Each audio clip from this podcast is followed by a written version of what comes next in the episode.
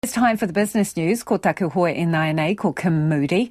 Uh, Kim joining us with food inflation, yeah, at its highest level in 36 years. Kia ora, Lisa. Yes, this won't come as a surprise to anyone that's been buying food. If you feel like you've been paying more for your food in the past year, you have. New data from Stats NZ out today showing food prices rose 12.5% in the year ended April. That's the highest rate since late 1987.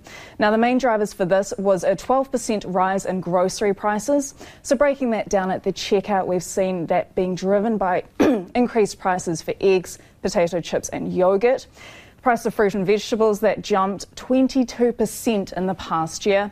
That was driven by increases in the price for tomatoes, avocados, and potatoes. Now, a lot of that was weather related, and some good news, a, sliver of good news here. Fruit and veggie prices were down just under 3% from March to April, so a bit of downward pressure there.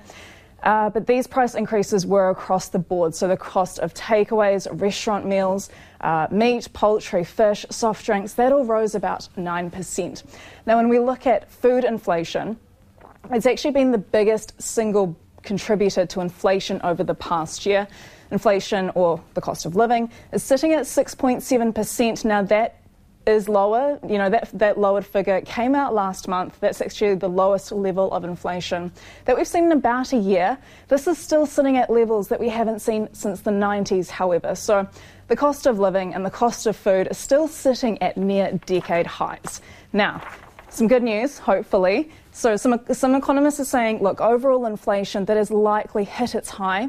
A senior economist at ASB, Mark Smith, saying he is thinking food food price inflation has now peaked. So the worst in 36 years is, you know, the worst that we'll see, hopefully, as bad as that is.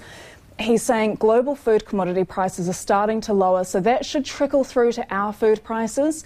Um, but he said, look, there is a risk that the fact that we've had continued food price rises for so long, it could take a little bit longer to slow. So, unfortunately, a little bit more pain at the checkout until we see those prices come down.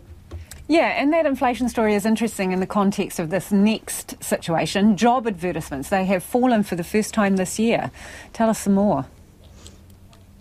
Yeah, this was really interesting. So, job advertisements on the online site Seek, where a lot of people look and buy and apply for jobs, rather.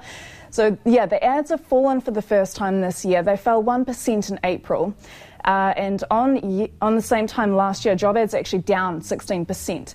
Uh, so we saw drops in the number of jobs ads in the construction, hospitality, and tourism sector. But while there's less jobs on offer, more people are applying for the jobs that are available. So applications per job ad that actually jumped 12% on last month. So we're seeing more competition starting to come into the job market, perhaps.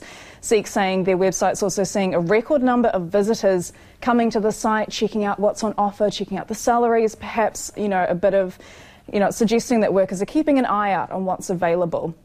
As you say, fitting into this inflation picture, unemployment is, of course, remaining near record lows. It's at 3.4%.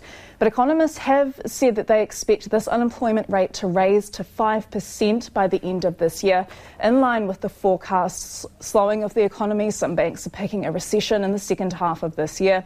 So, like this trend of more of less jobs on offer, rather, a lot more applications and more competition, it could be something we see a lot more of as the economy slows later on.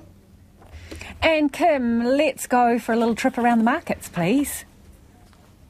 Yes, so our local top 50 index is ending down 0.8% or about 100 points to 11,888.